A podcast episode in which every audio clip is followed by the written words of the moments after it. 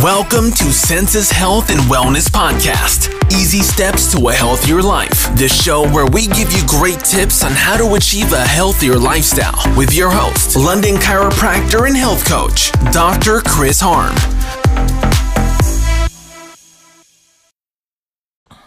Good morning, everyone. It's Michael here from Senses Health and Wellness. How are you?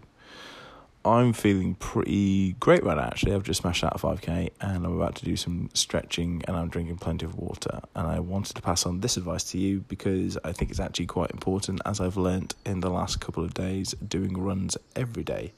So, first bit of advice is drink plenty of water goes without saying, but if you think about the body like a plant, if we don't feed the plant water, it shrivels up, it gets crispy, it becomes very brittle, and it's going to snap and it's going to die.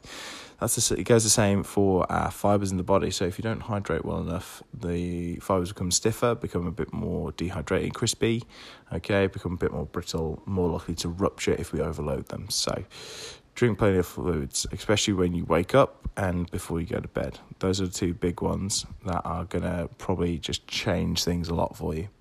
The second bit of advice I can give you, and I really want to emphasize that it's advice, but I'd like you to make it a good habit, is that you should be stretching three times a day.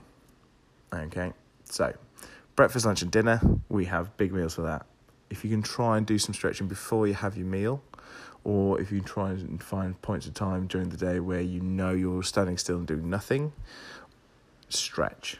So if you're making a coffee in the morning, I could think of 20 stretches you could do while waiting for the kettle to boil. Okay, and you don't have to hold on for long, it'd be more like a mobilization effort. The reason I'm saying this is I've noticed a lot that if I'm running in the morning and I don't do my stretching in the, throughout the rest of the day, the next morning it's so much harder to get out of bed and it's so much harder to get started. Not just physically, because I feel like I am just a, uh, a rigid tin man, um, but also mentally. In the first kilometre, I am really battling with myself to tell myself to keep going for that next 4k. And the little voice in the back is saying, Oh, but we feel sore and stiff, let's just go back to bed.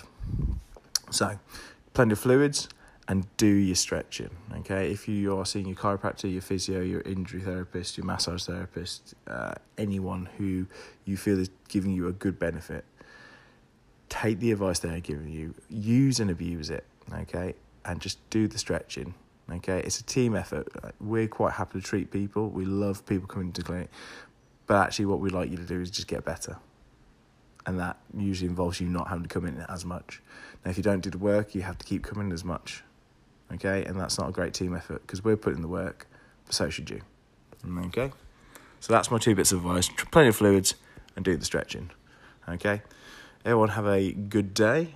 I'll speak to you later, and yeah, stay safe.